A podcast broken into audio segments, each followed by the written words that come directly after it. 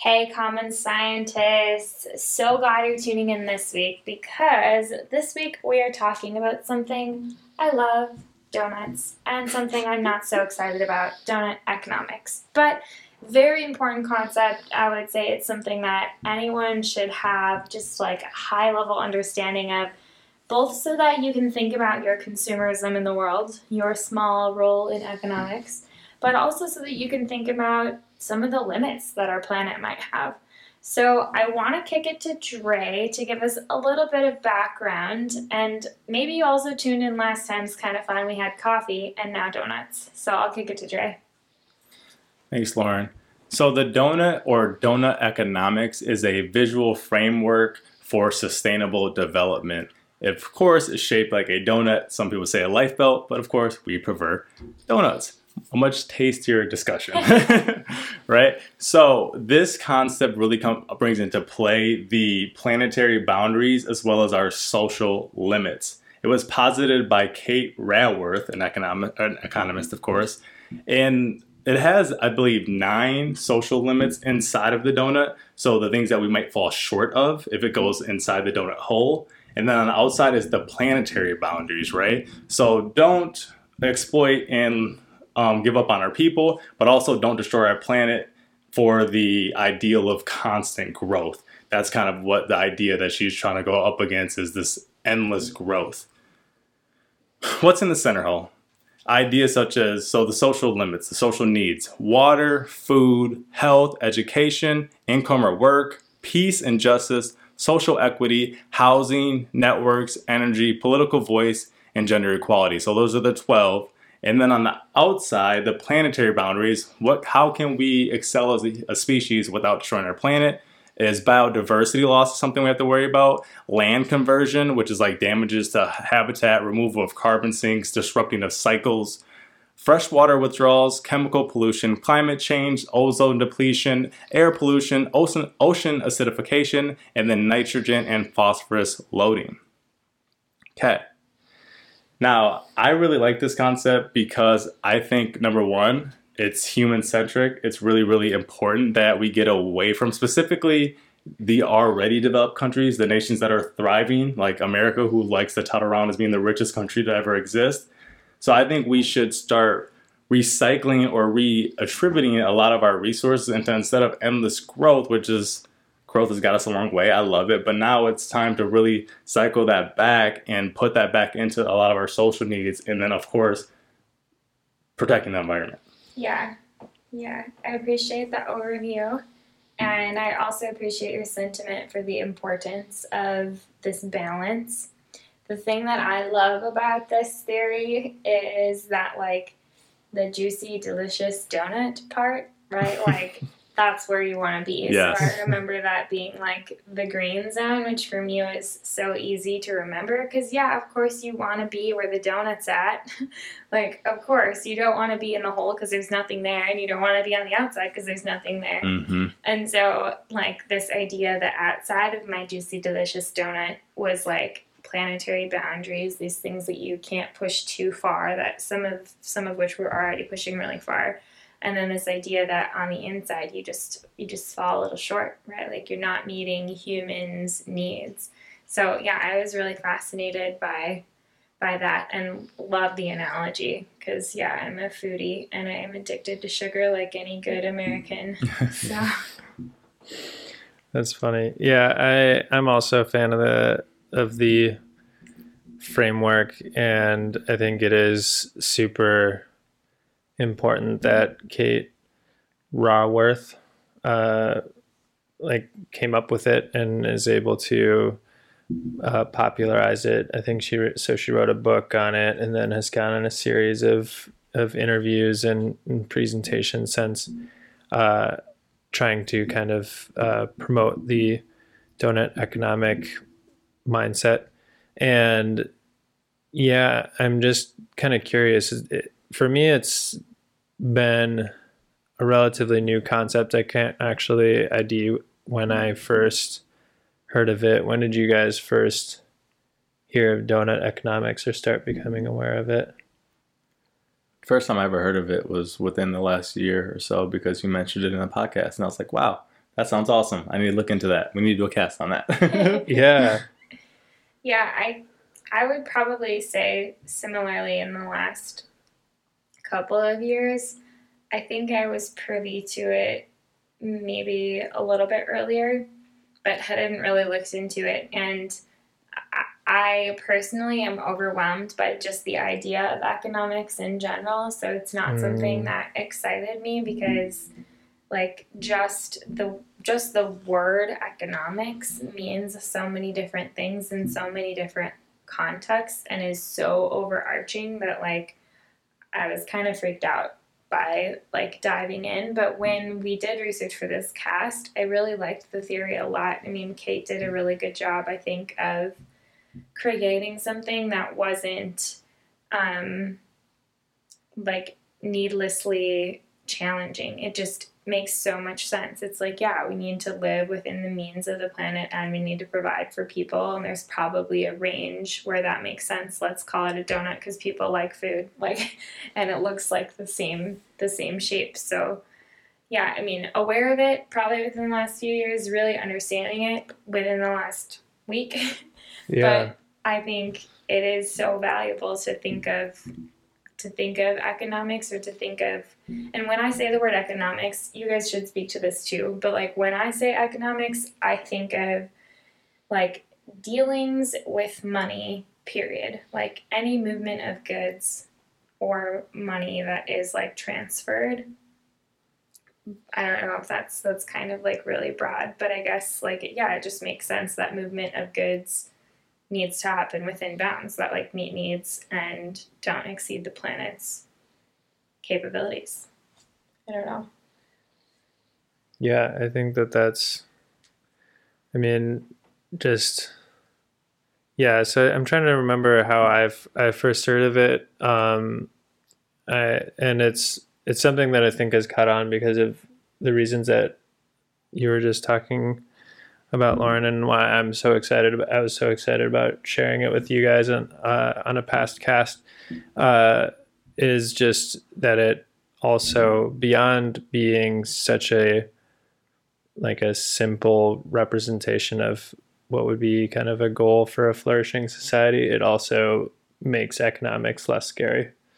And yeah, I think that's one point that I had not thought so much about, but I think is especially true. And it is, one observation is that I listened to an interview of her coming into this cast, and one of the things that she brought up was how in the past that the field of economics has been dominated by white men. And so her as a female coming to the table, maybe like taking a fresh perspective. That was one of the themes of the interview, was able to bring it more to like a holistic aim, which I thought was super refreshing, especially. So an anecdote is in my intro to econ class, I remember looking at, so in intro to econ, you learn about supply and demand, and the more supply, the less you can charge for something, the more demand, the more you can charge for something because more people want it. And to not get into the weeds, the professor was proposing that elephants, so because of the way that ivory acts as a good in the economy, an inflexible good. So I'll just throw that name out there, and you can do some common science research on inflexible goods. But yeah, her proposed solution through the framework of traditional economics was that we should start to save the elephants. We should start farming them and selling the ivory because that will reduce the inflexible nature of the good. And I was like, this makes sense based on the like graph that we were looking at. Mm-hmm. But this was just, to me, that was just one example of just how divorced a lot of this analysis is with, I mean, like ethics and finding a flourishing world for people and biodiversity. But yeah, anyways, that was just an anecdote that I wanted to bring it back to, because it just, this whole donut economics idea is so revolutionary compared to the traditional model of growth is good. Can you dumb it down for me? And maybe we need to come up with like a common science term. Like, can you commonize the whatever you just said? Because I don't know anything about ivory, and I am so confused about like the example, like the anecdote. Okay, so so what was the problem and what was the proposed solution? So the problem is that ivory, which is comes from the tusks of different animals, elephants, rhinos, etc. It makes poachers a lot of money because it's what's called this inflexible good, because it's illegal. You can charge immense amounts for it. Okay. So her proposed solution was to legalize the trade of ivory and make it so people could farm elephants and like saw off their tusks and sell them, because then the cost would go down and less poaching would occur, or the price would go down because there was more supply of the ivory. I see. Yeah. But thank you for saying that, because I'm sure I didn't. And that fits within the model of donut economics, or this is something different?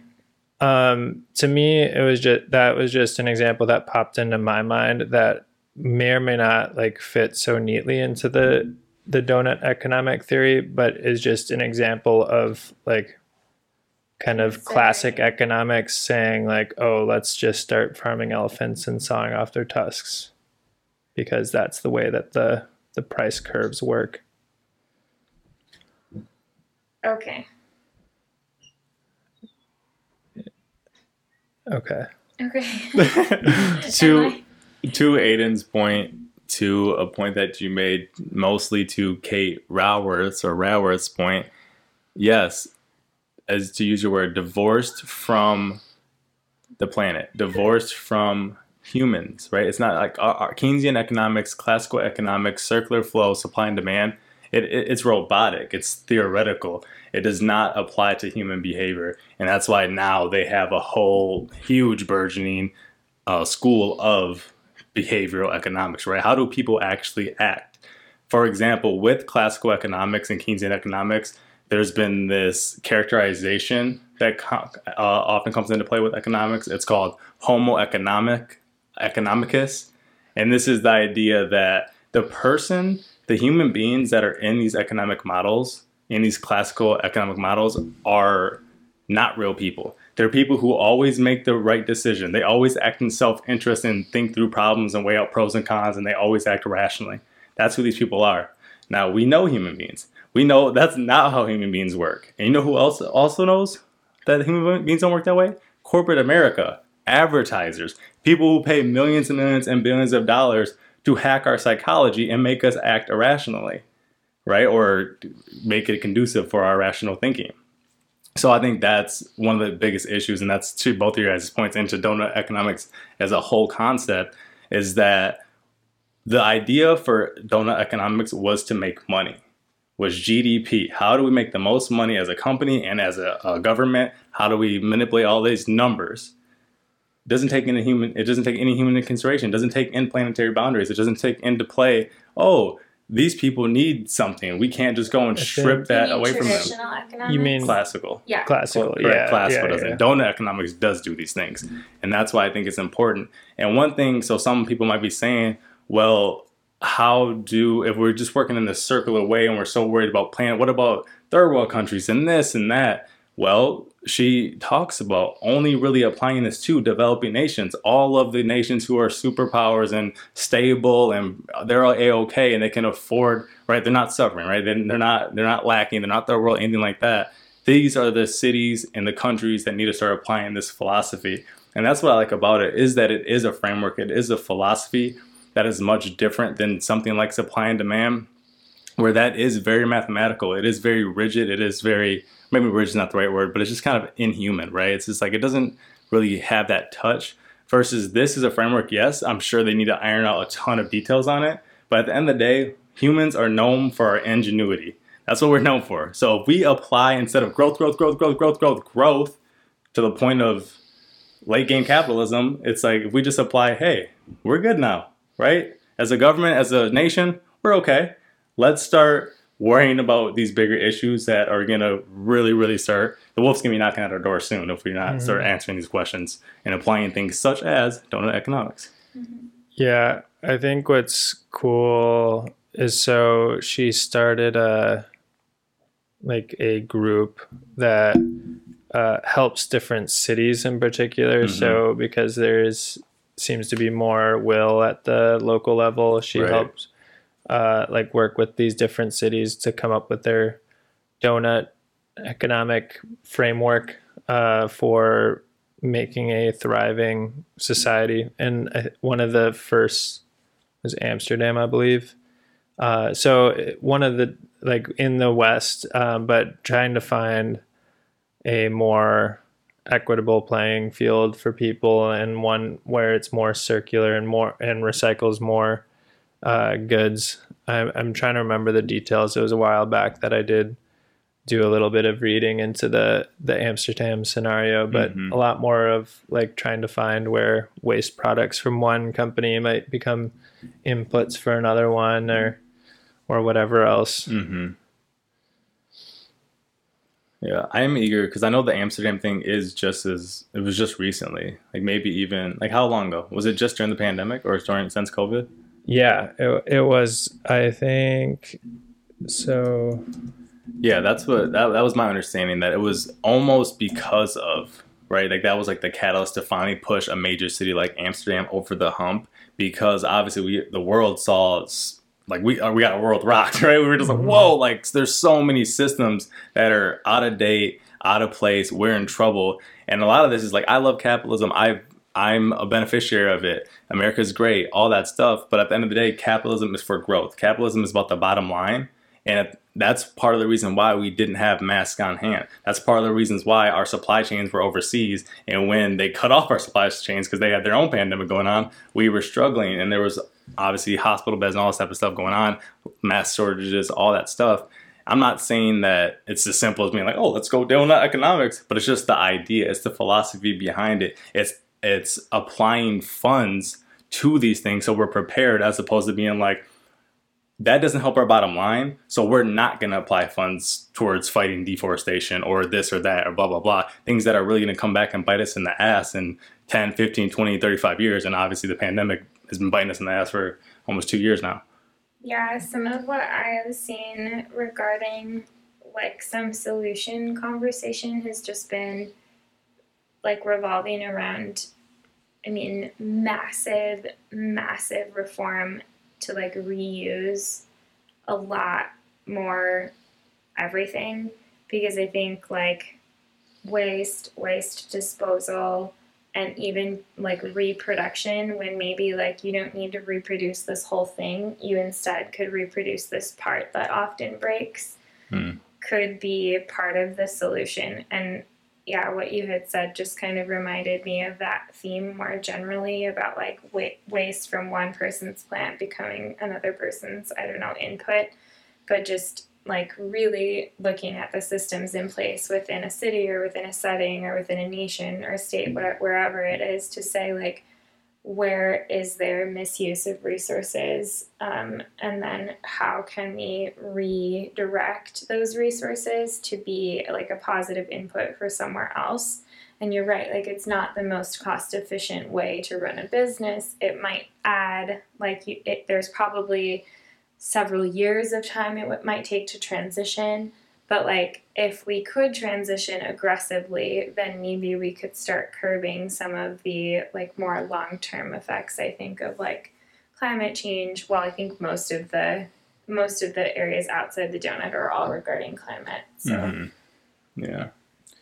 Yeah, totally. Amsterdam was a COVID thing, so they launched it, I think, so early 2021. Early 2020. It was during 2020, early Sorry. No, it's all good. 2021, yeah. Awesome. Cool. They formally implemented it. But yeah, so I think it's definitely at least an idea that can take us away somewhat from, yeah, I mean, like you guys said, the one use, more wasteful processes. And yeah, I mean, just to think about like the bottom line, and to bring up a term from classical economics that never really vibed with me, is the concept of an externality. And an externality is something that is external to it's a cost, but it's something that is external to the cost that somebody might pay to make something. So like if I'm paying to make these shoes, I'm not like actively putting dollars towards the cost of the CO2 I'm producing. So, CO2 is just an externality. Or like if I'm polluting the water, that's like a cost, right? But it's external to what I'm paying. So it's an externality.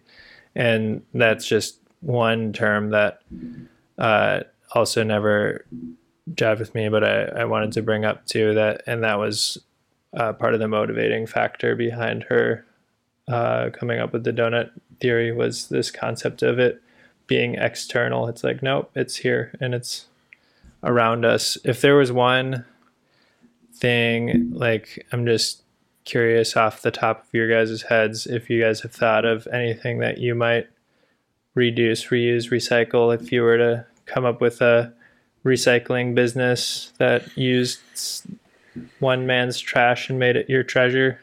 First and foremost, I think there should be an externality tax.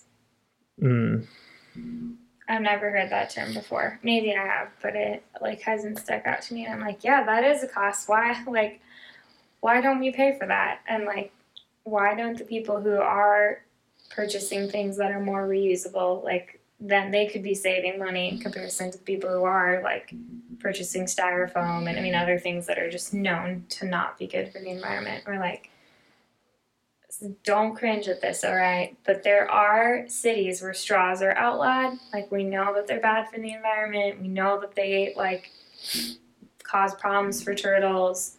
And, yeah, you could just pay 25 cents if you need a straw. I don't know. Those are some of the thoughts that, like, went through my mind, rather than what I could find in people's trash. Yeah, there is a carbon tax that, like, has been proposed at different levels. And yeah, that's the idea, is to make people pay, but it's really difficult because it's like kind of it would require lots of monitoring and all these things. And also people don't want to pay it, like, or companies in particular don't want to pay it. So that's the other challenge with it. But is there anything that you guys have noticed in your own lives? Noticed that we should reuse? We should reuse or reduce or something? Yeah. I think, yeah, I'm sure plenty of things, obviously, but I would have to say, like, obviously, like, things like simple things like carpooling are a thing. We don't need two cars, and like, obviously you can always justify it, specifically living in a big city.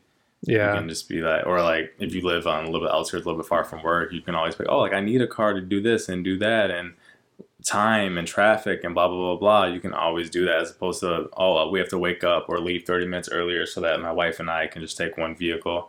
I think that's one of the things that weighs the I just feel so cool now, because Aiden and I share a car, and yeah, I'm saving the environment one carpool at a time. That is cool. I can't lie. I just saw somebody else that they posted, one of my friends posted, oh, we're a two-car family for the first time in 3.5 years. I was like, and they're, like, my age. I was like, whoa, bro, you guys have only been using one car for 3.5 years. That's so awesome.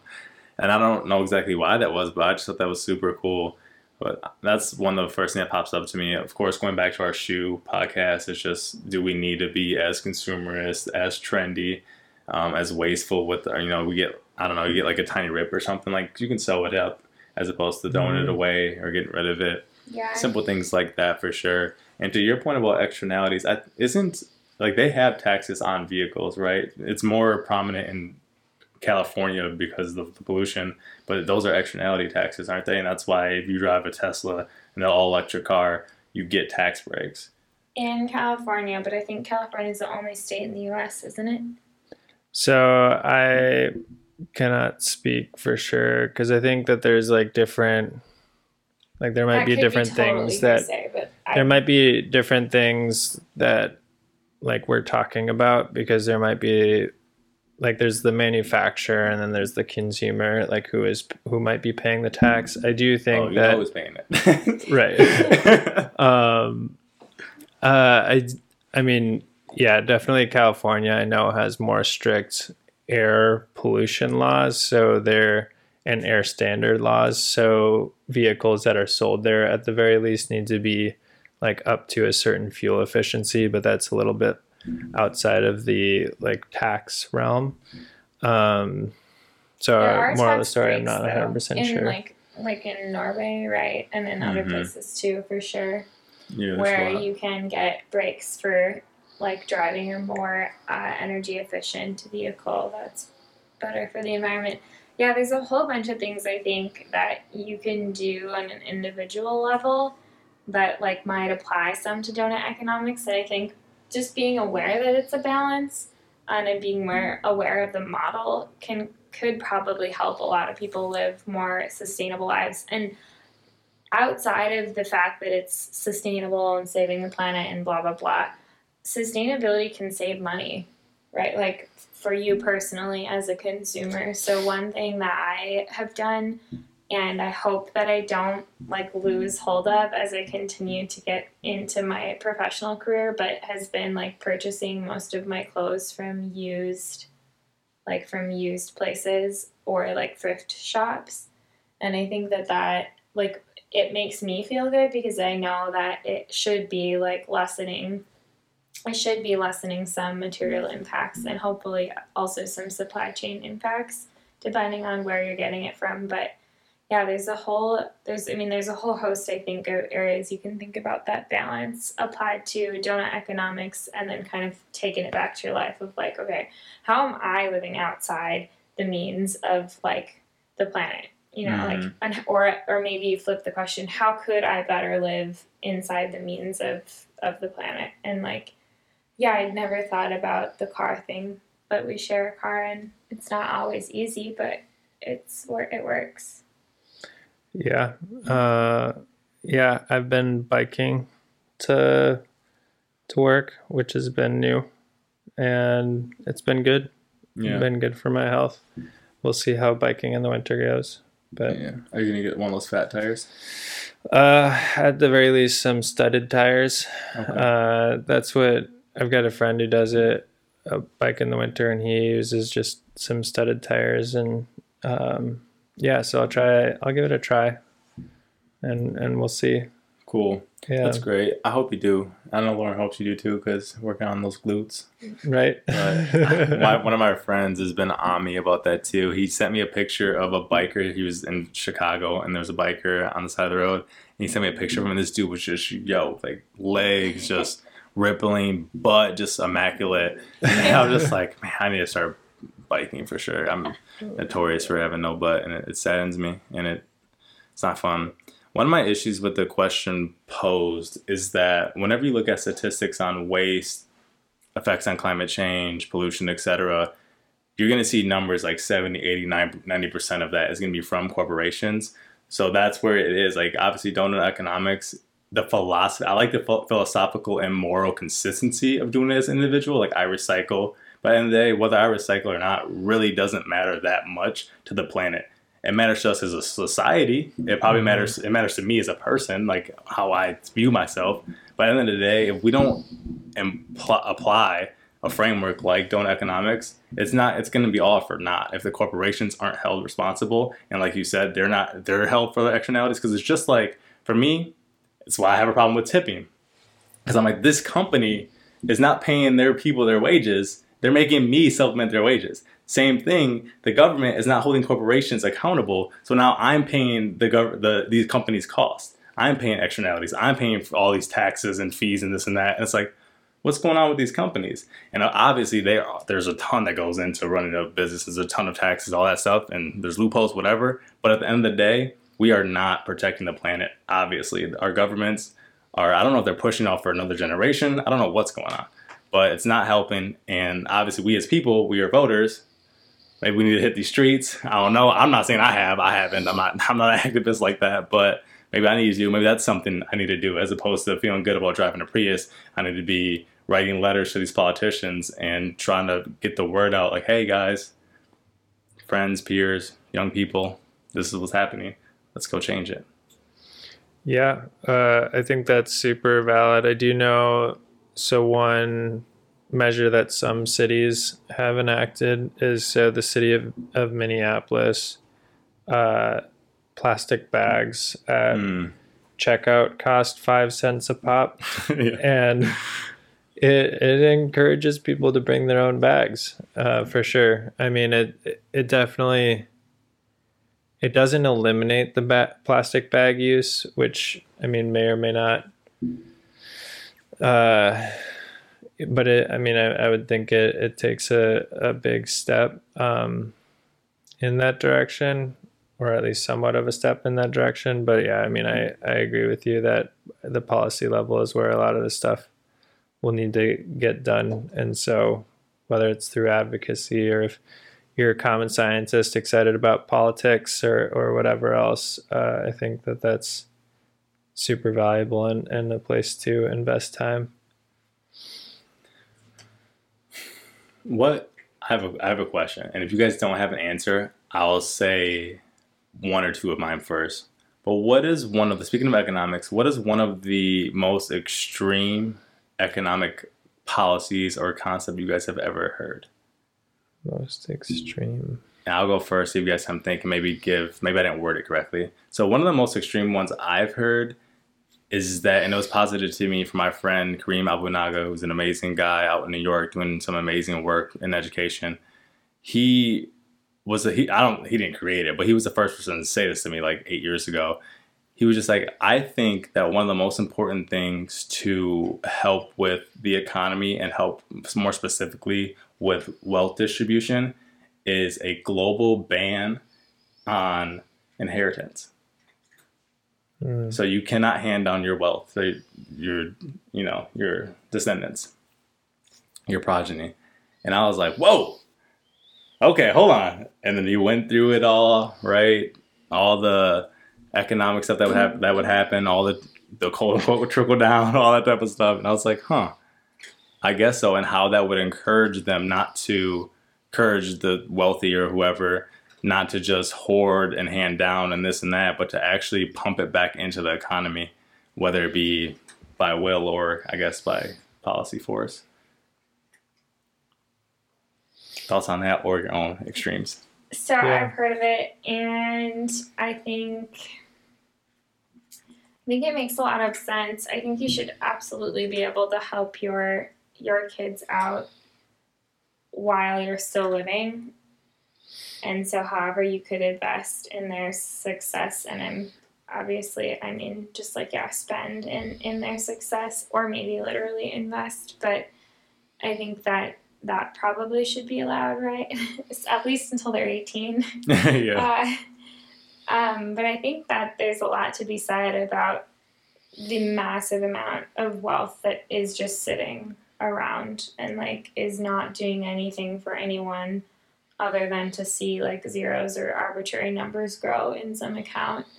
And I think it probably would do a lot of good for the world if that could be unlocked for use.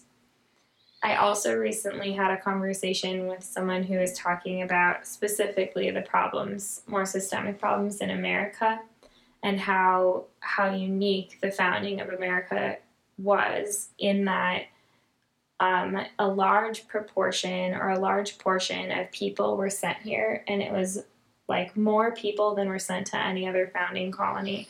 And it was underfunded in comparison to many other places. And so, like, when you're thinking of systemic issues in America, this is what this person was saying.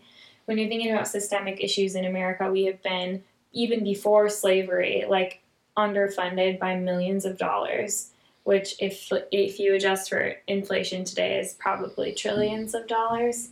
And so without unlocking a resource like trillions of dollars sitting, which we know in the U.S. especially, there are trillions of dollars sitting that are owned by people in the U.S. I'm guessing they're in offshore or whatever accounts. But, like, I think unlocking that could be super helpful. And I've always had, like, maybe there would be some money handed down from my parents to me, but I've always had that idea that, like, I'm not entitled to that money. Like, that money, I did not do anything to deserve that money. And so, like, that money, if it came to me, fine, but also, like, that money doesn't exist to me right now. So if it came to me, I, too, as the progeny, could decide, like, this money was never mine. I'm going to give it away, or I'm going to do whatever with it. So I think that's fascinating. The thing that came to my mind when you asked the question originally, though, was the pushback when I've heard fat tax in conversation. And I don't know, I mean, I don't know that it's so economically related, but it just was, like, when I was thinking of policy and effects on money and effects on human health, which is kind of tied to donut economics. What? What? Because it's a donut, or because it actually, like, talks about health? Why are you laughing? I was just laughing about fat tax and donut economics. That's just funny. Okay. But needless to say, like, it's gotten so much pushback when it has come up, like, historically. Mm-hmm. And it just seems so intuitive that, like, it could help promote healthy living. Yeah. Explain what the fat tax is. Oh, yeah. So the idea of a fat tax is that basically there would be an additional taxes tabbed on or added on to unhealthy foods, essentially. I think the hardest thing about it is, like, deciding what actually is an unhealthy food. And, like, because caloric need varies so much for different people, it's just a challenging policy to implement in general. Probably it'd be better to have a sugar tax than a fat tax, but those ideas people get nervous about because it's, like, about their food. Yeah. And I think people feel like it infringes on freedom. Yeah, they had a sugar tax during the Revolutionary War, so. Yeah.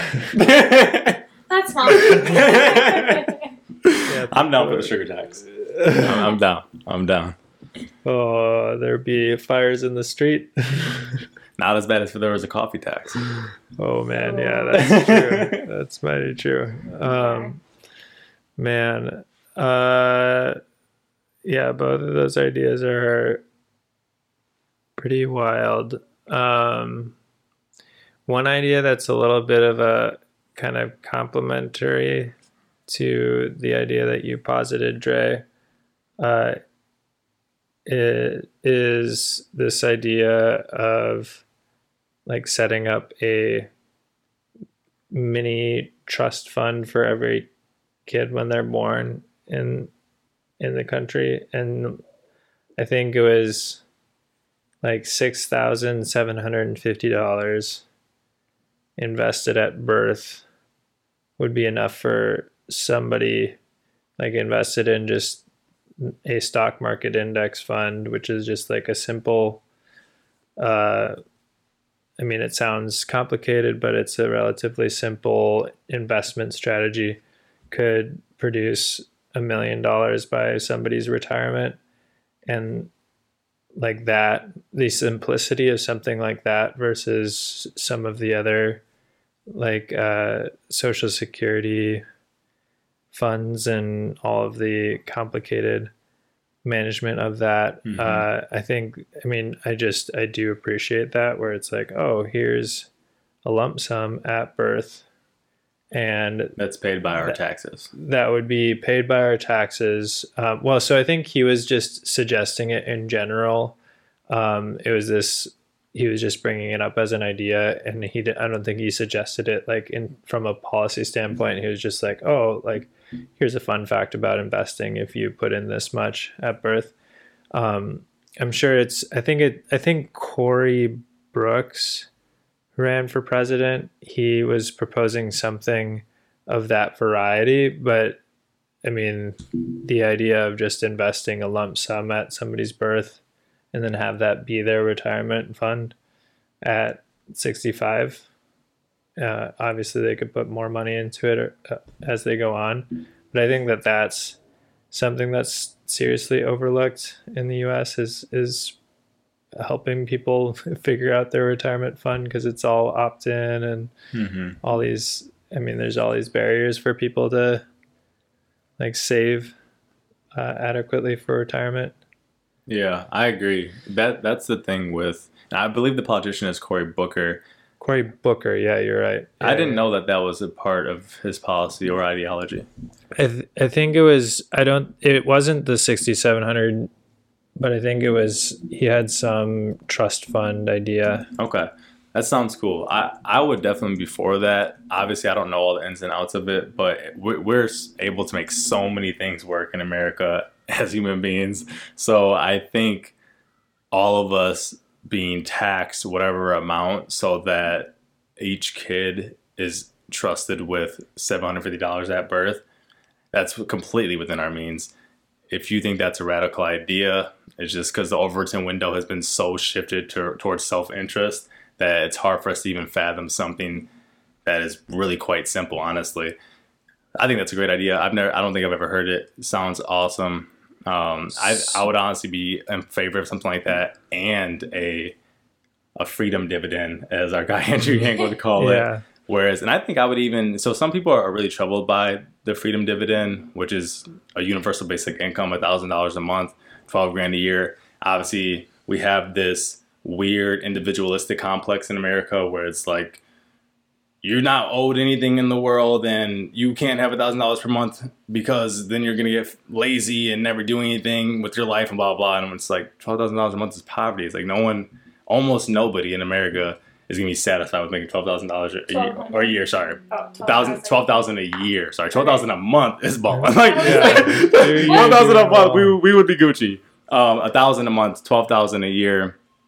So I would be for something with that. Even if we like kind of scaffold or stagger it where it's like when you're young, you get like $1,000 a month. And then as you maybe 25, it goes down to $500 a month, 35, it's gone, something like that. I would like for you just to be, you're an American. We live in the richest nation that ever exists. You get a universal basic income. Yeah. That's fine. But if people are really that worried about it, I would even be open to the trust fund and adding something like that where just slowly, and then 35, hopefully you can stand on your own 2 feet. Yeah. So... yeah, I mean, I'm also in that that mindset. So Cory Booker, his was not the idea where you just invest the $6,700 and let it be. So his idea is similar. He calls it baby bonds, where every child born in the U.S. would they would create a trust fund of at least $1,000 in it. And depending on the wealth of your family, every child would get a deposit annually up to the age of 18 into that account, upwards of $2,000 for the lowest income children. And so depending on the family's income, they could have nearly $50,000 at 18. Wow. Which $50,000 at 18 could do wonders for some people. But yeah, so that was the idea that he had proposed in his run for president. Cool. I've never been a big fan of him based on everything else I've heard, but that sounds awesome. You've been quiet for a little while? Yeah, there were a couple of thoughts. I just think, like, maybe it's because I'm a female, and maybe it's because of my, like, background growing up in rural America. But in conversations about economics or dollars, or like, I sometimes feel like I don't have permission to talk. Like I have this like this implicit, maybe explicit, because now I'm thinking about it, bias that like what I have to say couldn't possibly like add to the conversation. So yeah, I have been quiet. There have been a few thoughts, but I couldn't even tell you really what or where. I'll try to do better if I think of something. But yeah, I think because the field has been so dominated by men.